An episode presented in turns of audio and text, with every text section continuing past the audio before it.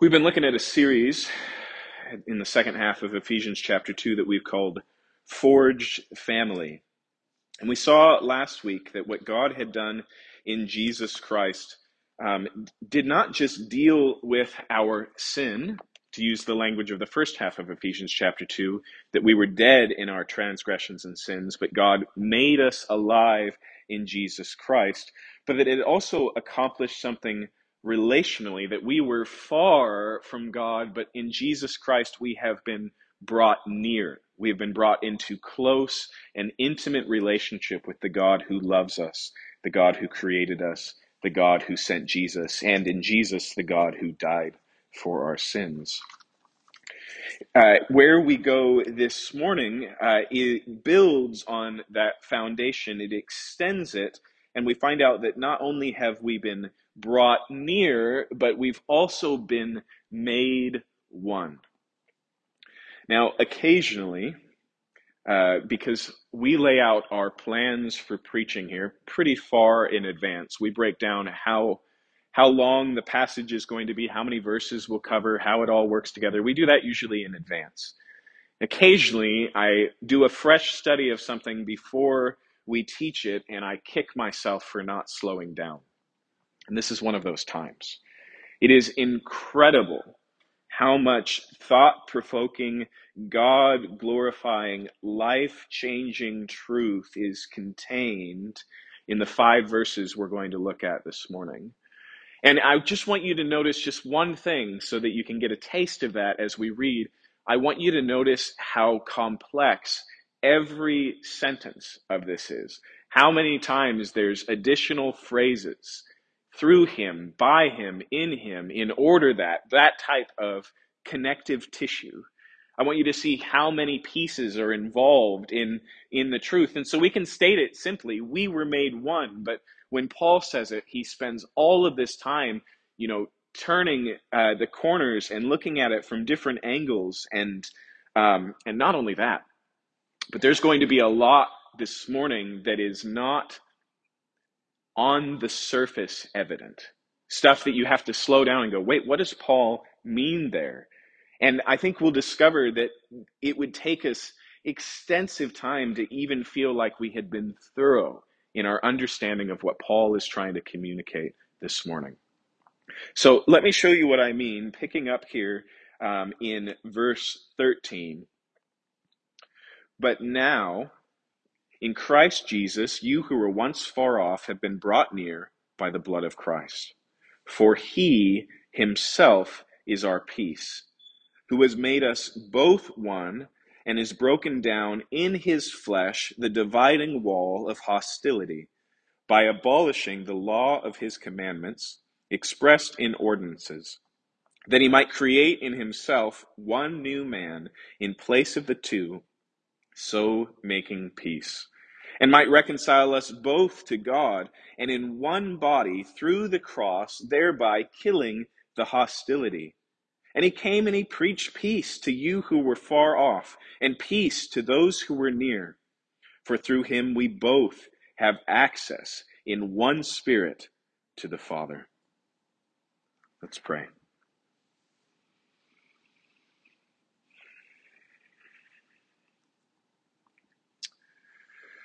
As is often the case in the New Testament, Father, this word exhorts us to revisit uh, the cross of Jesus Christ and to understand not just the cost or the price of our salvation, but the extent and the value of our salvation. I pray you would open our eyes this morning to see again anew in a deeper way what is available to us in Jesus Christ, and that we would avail ourselves to the every spiritual blessing in the heavenly places that we have in Christ Jesus. We ask that you would help us with this in Jesus' name. Amen. It's important for us to understand this passage that Paul began by talking about two categories of people, specifically about Jews and Gentiles or as he called them last week, those who were near and those who were far. And he's writing primarily to a church in Ephesus that is made up mostly of Gentile believers. And so he says, Remember that you had no connection to the promises of Israel, that you weren't participants in the covenant, that you weren't part of God's nation Israel, but now, he says, you have been brought near. But here, this week, he talks both to the Gentiles who have been brought near and to the Jews. And he says more than that. He says specifically that God in Christ has made the Gentiles and the Jews one. He has made them one. It also says that he has made them new. It says there in verse 15, he's made one new man in the place of the two. This is this is again where this idea of forged family comes from. It's a recognition of a family that's not shaped by blood or by birth, but through something else has become a family, and that's how Paul identifies the church here. Now, what's also very interesting about this passage is that Paul uses the language of reconciliation and peace, both to talk about our new relationship with God in Christ Jesus. We have been reconciled to God. There is now peace between us instead of hostility, but simultaneously uses the same language to talk about our relationship with one another. In other words, Paul says here that what God accomplished in Jesus Christ doesn't just have vertical significance or spiritual significance, but social significance. That it didn't just change your relationship with God, but your relationship with the people who are gathered together in this room and all those who take the name of Jesus Christ and are part of his church worldwide and throughout history. Okay. And this is important because oftentimes we can either reduce the good news, the gospel, salvation, down to a spiritual category. In other words, salvation is ultimately about heaven or hell. Salvation is ultimately about our relationship with God, and then we stop. Uh, or instead of reducing it down spiritually, another way that we often reduce it is individually. And so here we talk about salvation in terms of what God has done for you personally and as an individual, and we basically say that this same thing has been repeated millions of times over, but we view it one at a time. But what Paul says here is inherently social and inherently having to do with this world, having to do with relationships on this earth at this time. Okay? And so there's a deepening we need to do, a, an understanding of what's here. Now, what is the issue that he's talking about? It's probably best described for us when we look at verse 14. It says, For he himself is our peace, who has made us both one, and has broken down in his flesh the dividing wall of hostility, by abolishing the law of commandments expressed in ordinances that he might create in himself one new man in the place of two, so making peace. Here's a good example of what I was talking about, of things that aren't inherently self evident. It's not necessarily clear. What is he talking about when he says the law of commandments expressed in ordinances? What is the dividing wall of hostility here? Now, again, he's talking about Jews and Gentiles. And there's a couple of tensions a couple of divisions between those people that are significant. First, there is the religious tension. If you've read the Old Testament, you know that God had given a law to Israel that was uh, very distinct and didn't just require them moral implications like don't kill one another, don't murder one another, but also ceremonial implications about what they wore, about uh, about who they married, about there were all sorts of restriction, restrictions. There wasn't just moral cleanliness, but ritual cleanliness. So the way that they went about sickness, all of these things were informed. Okay, there was the sacrificial system and and the temple. There was circumcision. There were all of these things, and those things were particular to Israel. Okay, and so, in the days of Paul and in the days of Jesus, Jerusalem is a international city in the sense that it is not just Jewish and tourists, but is actually Roman property with a very present Roman rule. In fact, it's amazing if you visit Israel today how much of Rome you can see in the archaeology of Israel. Entire cities that Rome built in Roman style in Israel that we have dug up today and have all the features of a Roman city the bathhouse and the red light district and the theater, the amphitheater, all of it is there. Okay. And Jerusalem was the same way. Rome's presence there was very present. Okay. So notice here he mentions specifically uh, a dividing wall of hostility. Although I think Paul here is talking about something more significant, it's pretty clear that he is illustrating from an actual real life feature in Jerusalem. Okay. If you were to visit the temple in Jerusalem in Jesus and in Paul's day, it was divided into sections. Okay. There was the court of the Gentile, then there was the court of women, and then there is the inner court, and then there is the holy place and the holy of holies. And access was limited at each of those places. So the holy of holies, just the high priest once a year on the day of atonement. The holy place only for priests. The inner court only for men who were Jewish. The women's court only for women who were Jewish. And the outer court, the Gentile court, only, I mean, Jews, men, women could all go through there, but Gentiles, that was the only place that they could go. And the Jews took this so seriously that there were signs posted warning all Gentiles that to cross the threshold and climb the steps into the court of women would be punishable by death. Okay. These signs were posted and they were visible. Okay. And so, what he's recognizing here is that the very house of God is stratified inside and outside.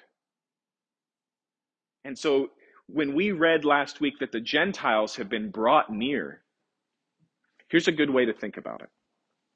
As I told you, everybody had lines that they couldn't cross, thresholds that they couldn't cross. Even when the high priest went into the Holy of Holies, he did so with the blood of a sacrifice. And he did so in fear and trepidation because he was in the very presence of God. But the Gospels tells us on the day that Jesus died that the veil that divided the Holy of Holies from the rest of the temple, which was this two feet thick wall of fabric, tore from top to bottom, symbolically representing the, the fact that in Jesus Christ we now have entrance into the Holy of Holies itself, like the author of Hebrews tells us. Okay. In other words, access was both made more intimate for all and equal for all. Okay. So now the stratification outside didn't matter because we're all already in the Holy of Holies. This is the imagery that he's drawing from, this temple picture, but it's deeper than that. Okay? The, the division between Jew and Gentile was not strictly religious, it was also political. It was also social. It was also, as it says here, full of hostility because remember, Jerusalem is Roman occupied. The Jewish nation is now being colonized by Rome. They are under the oppression of Rome. And let me remind you that Rome was a massive, powerful, quick to enforce empire. And you can see this even in your New Testament. The Jews lived under the thumb of Rome. And there were all sorts of oppressive laws that they had to abide by, and there was a constant tension between Rome's requirements and the Jewish conscience. Okay. On how they went about things, you know, when when disciples come or when people come and ask Jesus, is it lawful to pay, pay taxes to Caesar? That's the question. Pagan empire, clear, valid, violent oppressor. And the people of God how do those two things work together? Okay. And so in, in, in many ways, the hostility worked in both ways. The Jews were seen as atheists because they didn't worship the gods, plural, of the Roman pantheon. They were seen as backwards. They were seen as lesser than. Obviously, they were seen in service to the Roman Empire as a conquered people. And so this hostility had grown to be significant. And the years leading up to the birth of Jesus are full of conflict, violence, plots. And so we need to remember that the people that Jesus preaches to are people who have experienced hostility and hatred and bear it in their own hearts for other people. Okay. This is what he's talking about is this specific dividing wall that actually existed, but it was representative of a relational hostility, of a generational feud, of a power imbalance, of all of these things. So I would suggest to you what Paul says here has happened in Christ is not just true of the dividing wall in the temple, but the tracks between one side of town and the other. Then the, then the wall that divides East and West Germany, or the Iron Curtain that divides one people from another. It's just as specific for the dividing lines that we create today and it's important to remember that every one of those lines, as you may or may not know, represents not just hostility in, in idea, not just an othering or a distancing or a differencing or a division, but actual, active, violent, sinful, evil hostility. Okay. This is not just about pork sandwiches and circumcision. That's why the language here is used of peace. That, in fact, it's repeated three times in this passage. Paul wants to say that one of the consequences of the death of Jesus Christ on your behalf is peace. And so he says, He himself, Jesus, is our peace. He says, He killed the hostility on the cross, so making peace. And it says in the end of the passage, so he came proclaiming peace. Okay. And you know this from the Gospel of Luke. You know this from Christmas. We just celebrated. Where is this peace? Is this peace in heaven? No, it's peace on earth. Paul wants us to understand the social, human relational significance of what God has done in Jesus Christ. And so, yes, he has reconciled us to God. But in a way that's almost hard for us to wrap our head around, he says, before I want to talk about that reconciliation, I want to talk about a different reconciliation. And he says that Jews and Gentiles, the two, have been made one in Christ. Now, before we go deeper, I want to just point out a few ways that we generally think of this that are true but not significant enough. The first is in terms of equality. Okay, that these people are now on equal footing, of equal status, and have an equal standing. And that's absolutely true. In fact, think of the passages where Paul says, There is therefore now in Jesus Christ neither male nor female, Jew or Gentile, master or slave. It's clear in those passages he's saying that status has been equalized. As we saw last week, if we have all been brought near, then nobody is stuck in coach on their way to heaven. Right? If we are all first class, then there is no stratification that is valid or viable in Jesus Christ. But what Paul says here is more than that. Another way that we often read it is one of diversity. And it's important to recognize here that the way Paul says peace was made is not through proselytization right? One way that you can make two people one is you take one and they all convert to the other. And that's how the Jews saw things. We could be at peace if you would just repent, be circumcised, and follow the God of Israel. Okay. Nor does this peace come through assimilation. Jews, if you just stop being so distant and different and just become like us, then we can be one. Instead, this peace came through crucifixion. Okay, so it's not just about diversity, and Paul neither upholds nor stops at the idea of diversity. This isn't just a celebration of everybody's different and it's all good and beautiful and fine. Although, again, he's going to hit that throughout Ephesians. It's an important thing to recognize the diversity of the body of Christ and recognize and celebrate that everybody comes with different perspectives and different gifts, different tribes and different tongues. And when we get to heaven, we don't see a homogenous people of God who have been stripped of their cultures and their language and their preferences, but a symphony of God's goodness manifest in different cultures and his name being praised in different tongues. Okay? So those are true. Equality, true. Diversity, true. But what he says here is that they have been joined together and made one. And more importantly, he says that that has happened because, because in Jesus Christ, the hostility has been dealt with. Now, I don't know about you, but it is very easy to become cynical about peace talks. Okay. And this is true on the geopolitical scale, right? Because we, we know that a promise of peace or a non aggression pact is, is temporary. It's always temporary. There's no such thing, and there's never been a permanent agreement not to shoot another people. Somebody always breaks the agreement. That's the way it works.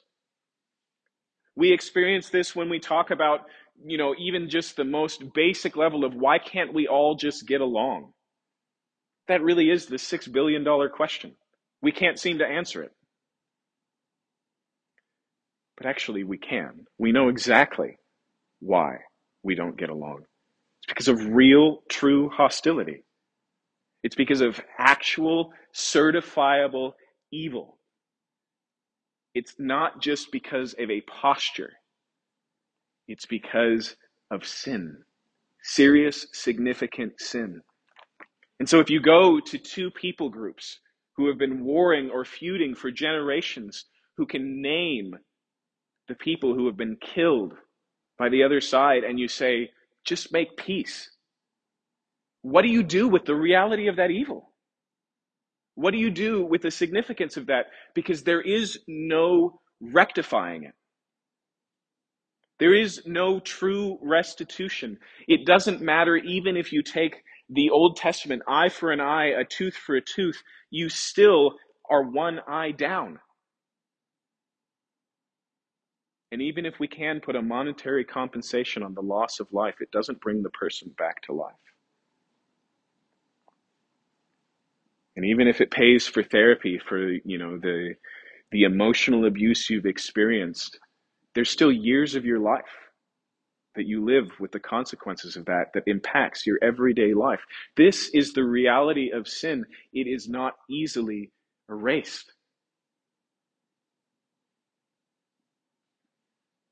And at the same time, Paul says, without batting an eye, without an apology, that in Jesus Christ, peace has been made.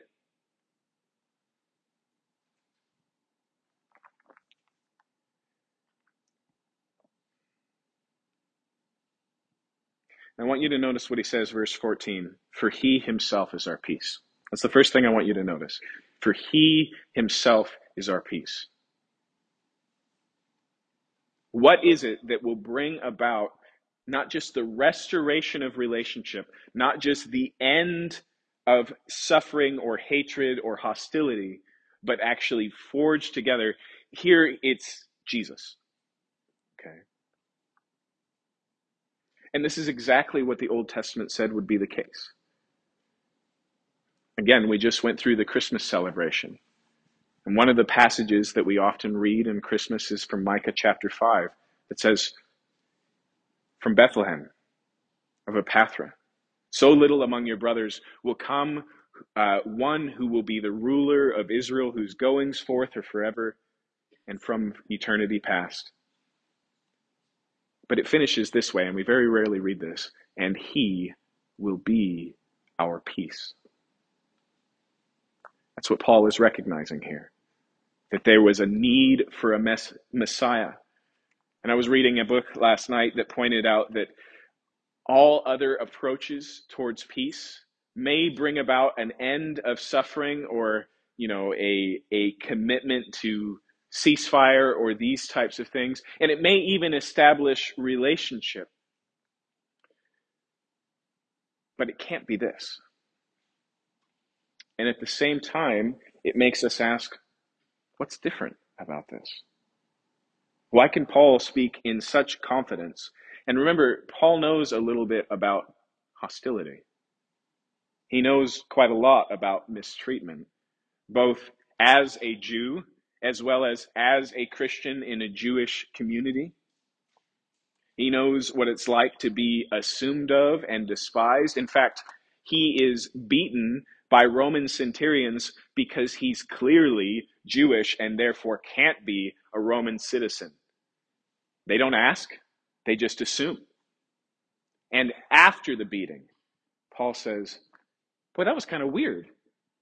I didn't think that you guys were into breaking the law and beating Roman citizens. And they go, wait, what?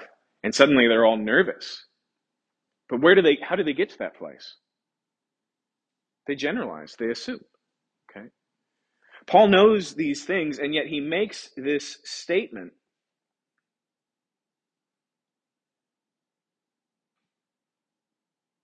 But let's recognize another thing that's a tension in this. Paul speaks of this, and two things that you can notice throughout. One, who is the active party here? It's Jesus. In fact, let's let's look at it. Look at um, verse 14. He is our peace. He has made us one. He has broken down in his flesh the dividing wall. He abolished the law of commandments that he might create in himself one new man, so making peace, and might reconcile us in one body Thereby he killed the hostility, and he came and he preached peace. And through him we have access in one spirit to the Father. The only place we find ourselves doing anything is just the implication that we now have the right to walk into the very throne room of God. We have access. But Jesus is the actor here. And then, second, all of this is stated past tense. If we ask, is this passage about what God did, what God is doing, or what God will do? The answer certifiably has to be what God did. All of the verbs in this are past tense. When Paul speaks to Ephesians, he says, Let me tell you what God did. And yet, even in the church that Paul is writing to, he's writing and reviewing this because life experience doesn't line up with it. Why do these things need to be said? Because they're not true to life. And we see this in the church, right? One of the first internal conflicts in the early church is in Acts chapter 6. And what do we discover? We discover that even within the Jewish community, there's a di- division between Jews who are Jewish in practice, in look, in lifestyle, in custom, and those who have adopted to a more Greek lifestyle, the Hellenist Jews. And what happens? The widows who are from that Hellenist community are being neglected in the daily distribution of food. And we see it later, where even though Peter is the one who God gives a vision and miraculous circumstances to teach him that Gentiles can be part of the family of God, right? Everything that happens as he sees the sheet descending from heaven. All this happens. We find out in Galatians that when he comes to visit the church in Antioch, he is unwilling because there's other more um, staunch Jewish Christians present to sit and have food and fellowship with his Gentile Christian neighbors. And Paul calls him out and he says, You are not living in the truth of the gospel. Which again, think of that statement for a second. Paul's choice or Peter's choice of who to eat with, Paul connects directly with the truth of the gospel.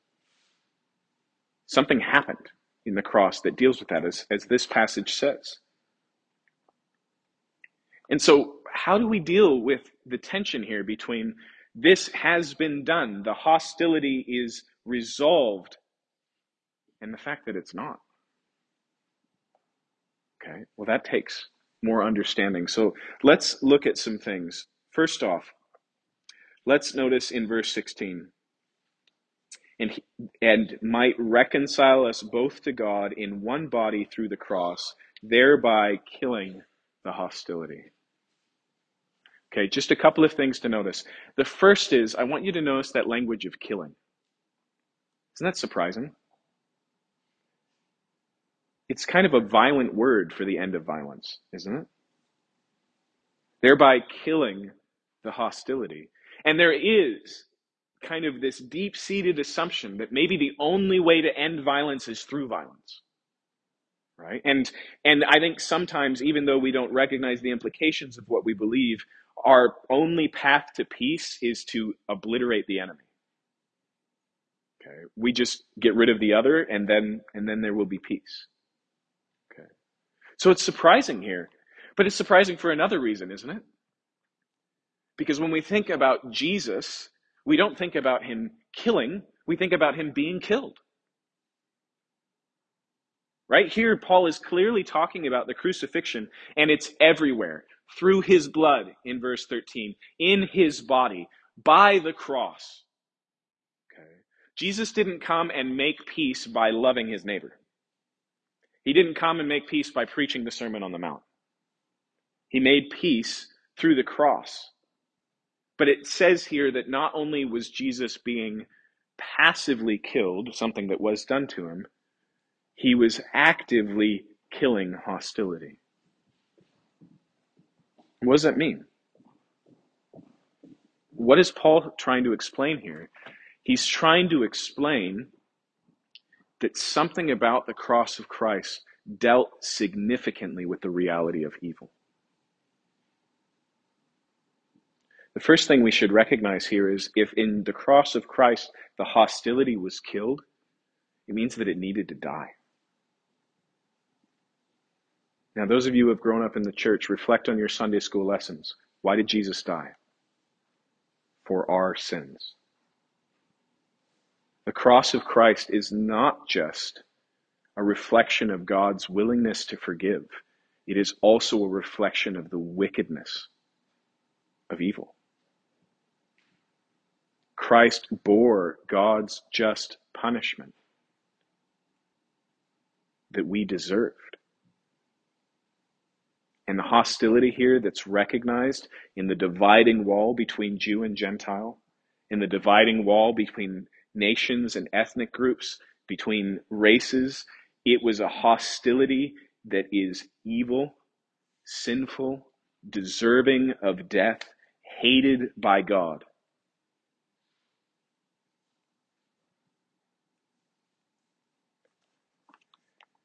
But in the cross of Christ, Jesus put that hostility to death.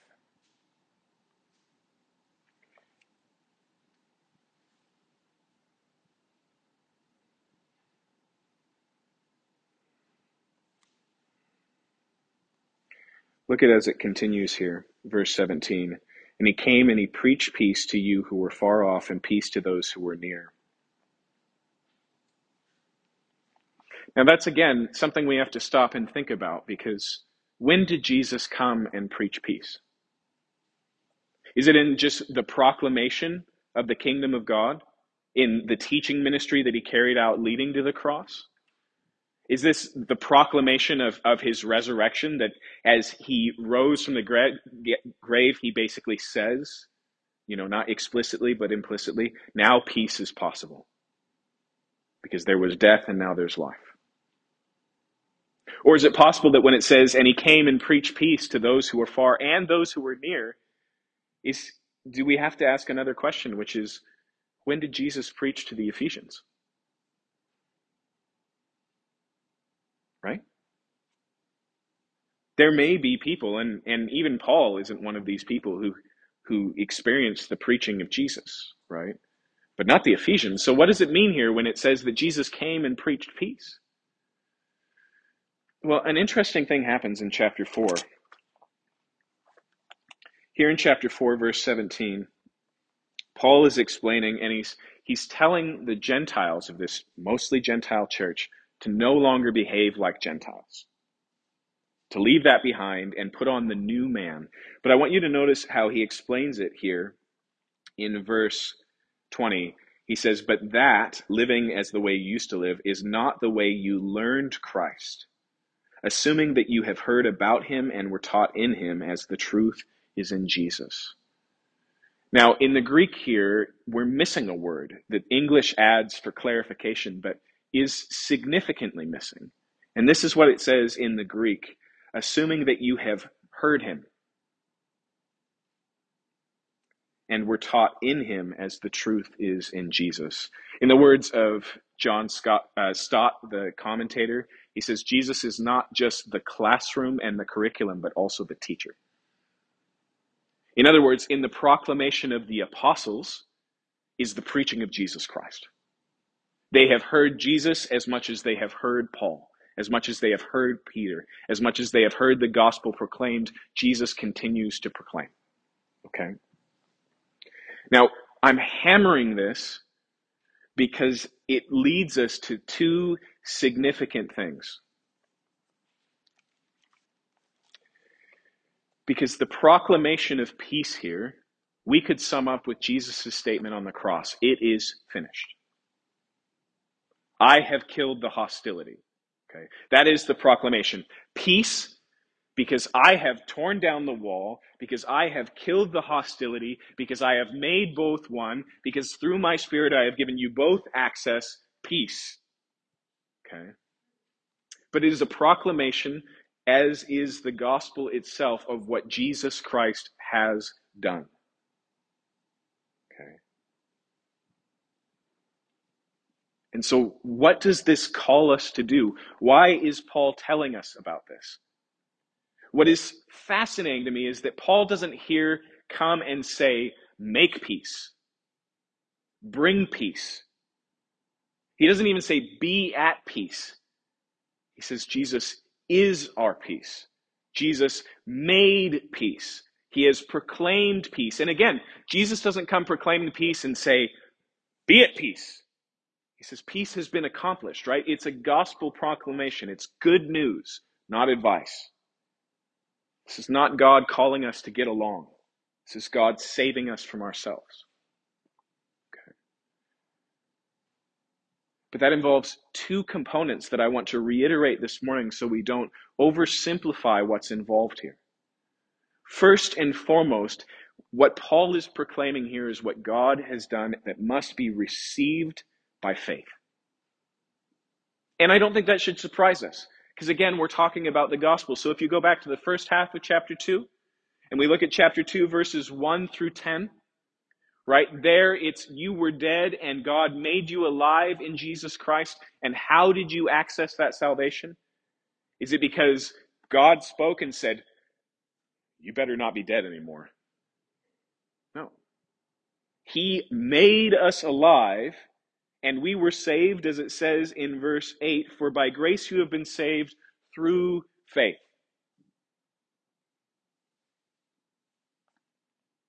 You have to respond to the work of God by trusting the work of God. And that's just as significant for this passage, passage as it is as the other. Okay. However, there is also not just responding with faith, but also responding with repentance. And that's what we saw in chapter 4. Let's read it a little bit closer this time. Let's beginning with the context in verse 17. Now, this I say and testify in the Lord that you must no longer walk as the Gentiles do in the futility of their minds. They're darkened in their understanding, alienated from the life of God because of the ignorance that's in them due to their hardness of heart. They become callous and given themselves up to sensuality, greedy practice, and every kind of impurity. But that is not the way you learned Christ, assuming that you heard about him and were taught in him, as the truth is in Jesus, to put off your old self which belongs to the former manner of life and is corrupt through deceitful desires, to be renewed in the spirit of your minds, and to put on the new self, created after the likeness of God, in true righteousness and holiness. Let me go through that old self, new self with two different ways of language drawing from Ephesians 2. Put off your dead self, and walk in the newness of life in Christ Jesus, or put off your hostile self in the newness of life of peace and reconciliation. That's repentance. To no longer do this, but instead do that. In fact, let's just draw one more illustration from Paul here, because what does it look like to put off and put on? Verse 28. Let the thief no longer steal, but rather let him labor, doing honest work with his own hands, so that he may have something to share with anyone in need. Put off stealing, on working hard so that you can give generously. One is the old man, the other is the new. One is the, the man who Christ died for, the other is the life available in Jesus Christ. Okay. And this is not separate from faith, it's a direct implication of faith. What Paul can't mean Ephesians chapter 2 is the hostility is dead, so you are justified in continuing to be the same. What Paul can't be saying is there's peace, so let's just forget about all those awful things that were done and just go on as nothing happened. It requires a drastic change in life, and it's not stated negatively but positively. It is not enough to just stop being enemies. You have to start being family. Okay. However, it's also worth recognizing here that one of the things that is staggering, just staggering about what God does in Jesus Christ, is that his offer of forgiveness and a new loving relationship and his loving action on our behalf precedes our repentance, precedes us even desiring to set things right. It is sacrificial it is intentional and it is preemptive. Okay. And sometimes, and, and, and let's just recognize this hostility clearly deals with issues of race, but it also deals with all the issues of hostility that we find in our lives and in the church. If you were a Montague and a Capulet and you were attending the same church, your hostility has died in Christ. If you were a Hatfield and a McCoy and you both become part of the church, your hostility has died in Christ. If you are severed in relationships with your family and you both come to know Jesus, that hostility is dead in Jesus Christ. Okay. The implication here is broad. Even when the families of our blood are broken in the blood of Jesus Christ, they are made one.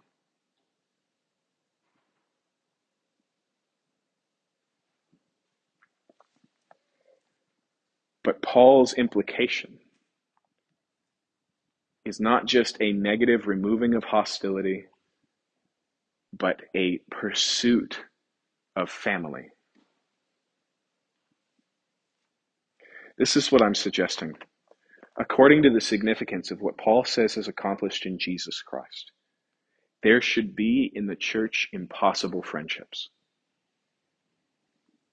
Ones that don't make sense because of the contrastive hostility of the people groups that are represented, because of the history and the baggage and the work that still needs to be done. There should also be surprising solidarity. I don't know if you know the story of St. Patrick, but St. Patrick, as a child, was kidnapped by the Irish. He was British. Kidnapped by the Irish and lived as a slave in the land of Ireland and through a vision that he believed was from God of a boat at a certain place at a certain time, he escaped and made it out and back to the land of England. And while he was in England, he became a Christian. And it was on his heart to go back to the land of Ireland and proclaim to them the gospel. But what I want to draw your attention to is something that happens later in his life. The British begin kidnapping Irish people and making them slaves which is often how these hostilities go, right? What begins as as victim and victimizer becomes a cycle. But what was striking to me is he wrote a letter to his British brethren. And in one statement, just one little sentence in the in the in the letter, he says, You cannot do this to us. to us. St. Patrick, an Englishman, writing to his own people, says, You cannot do this to us. Ministry is never an us and them. It's not the us and them of benevolence that says, You have needs and I can meet those needs. It's never an us and them of, of, of some sort of lesser creature and a greater. It's always a we.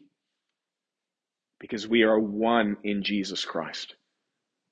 And so, if Paul's statements here are true, there should be a surprising solidarity. It doesn't mean that we no longer hurt people that are different than us. It means that we stand with them. It means we stand for them. It means that where they hurt, we hurt. We rejoice where they rejoice. We weep where they weep. It means that in the places where we would take action on our own behalf, we now take action on their behalf because we are one. And so this cannot just be some sort of doctrinal platitude. And it's clearly not an excuse to some sort of passivity or ignorance.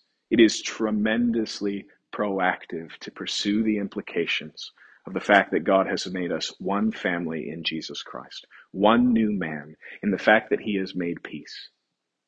Now, Paul obviously uses the Greek word here, peace, but Paul is Jewish which means he's thinking of a concept you've probably heard of shalom. And even if you read your Old Testament, shalom is not just not just the breaking down negatively of war, animosity, enmity. It's not just an absence of conflict. It is community as it's supposed to be.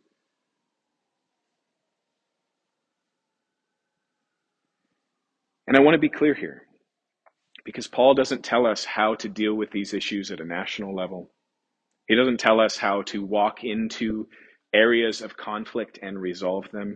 All he wants to get across now is what God has done for you and the people sitting next to you if you believe in Jesus Christ. And wherever there's reconciliation, peace, restoration, justice done outside the church, we will never see that unless we encounter, discover it, realize it inside the church. Because Jesus himself is our peace. And so we have no other peace to bring. We have no other gospel to proclaim.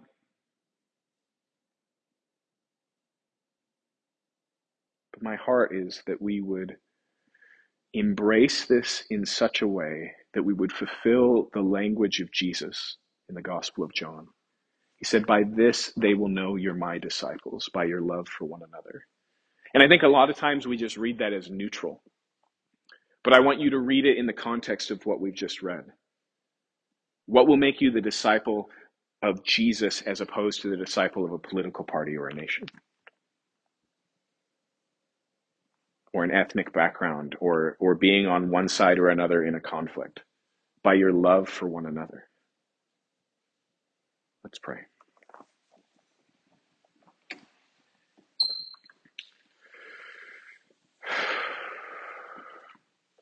Father, the issue we're presented with this morning is is one that is real and tangible and all around us. And I just want to confess awe and gratitude that you didn't promise us just some sort of salvation by evacuation that didn't touch the issues of our everyday life or the relationships that we experience that are strained or, or the abject conditions that we find ourselves in and offer us instead a, a heaven after we die. But that in Jesus Christ, you actually brought about something that would change who we are and therefore change who we are together. God, I want to experience the oneness of the body of Jesus Christ. I want to experience the radical nature of the fact that the hostility and the dividing wall have been broken down, have been put to death. I want to experience the reality of, of a Jesus Christ who in himself is peace on earth. I pray for each one here. I ask that you would search our hearts. Martin Luther, uh, Martin Luther the Reformer, said that the Christian life is one of continual repentance. And when Paul writes to this audience in Ephesus, he's not writing to tell them of what they have already learned and what they have already know and what they've already applied and no longer need to hear, Lord, but they need to strive to live out the full reality of their new life and their new family in Christ. And I pray, Lord, that you would show us any blockade or hindrance to that.